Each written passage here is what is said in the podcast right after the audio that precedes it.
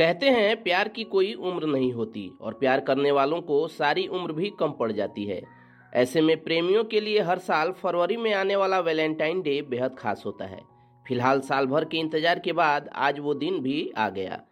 जब दिल में दबे राज उजागर होंगे, बेजुबा प्रेम की भाषा को जुबा मिलेगी, जो दो अधूरे लोगों को पूरा करेगी। आज वही खास दिन है, जब कपल्स अपनी फीलिंग्स का इजहार कर इस दिन को यादगार बनाएँगे। यह है प्यार का दिन, प्यार के इजहार का दिन 14 फरवरी, वैलेंटाइन डे। इस दिन को लेकर सभी लोगों की अलग भावनाएँ होती हैं। इस दिन को सेलिब्रेट करने का सबका अपना तरीका होता है। इस खास दिन पर कपल्स एक दूसरे को तोहफे और फूल देकर अपनी फीलिंग शेयर करेंगे। हालाँकि हम इसके लिए पहले से तैयार रहते हैं कि अपने प्यार को कैसे इम्प्रेस करना है, कैसे उसे गिफ्ट देना है।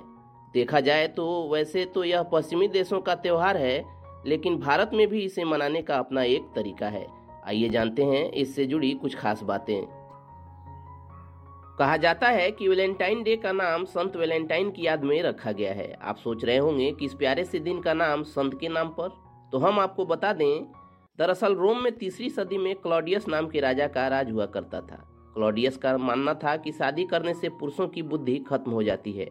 इसलिए उसने अपनी पूरी सेना को शादी न करने के आदेश दिए।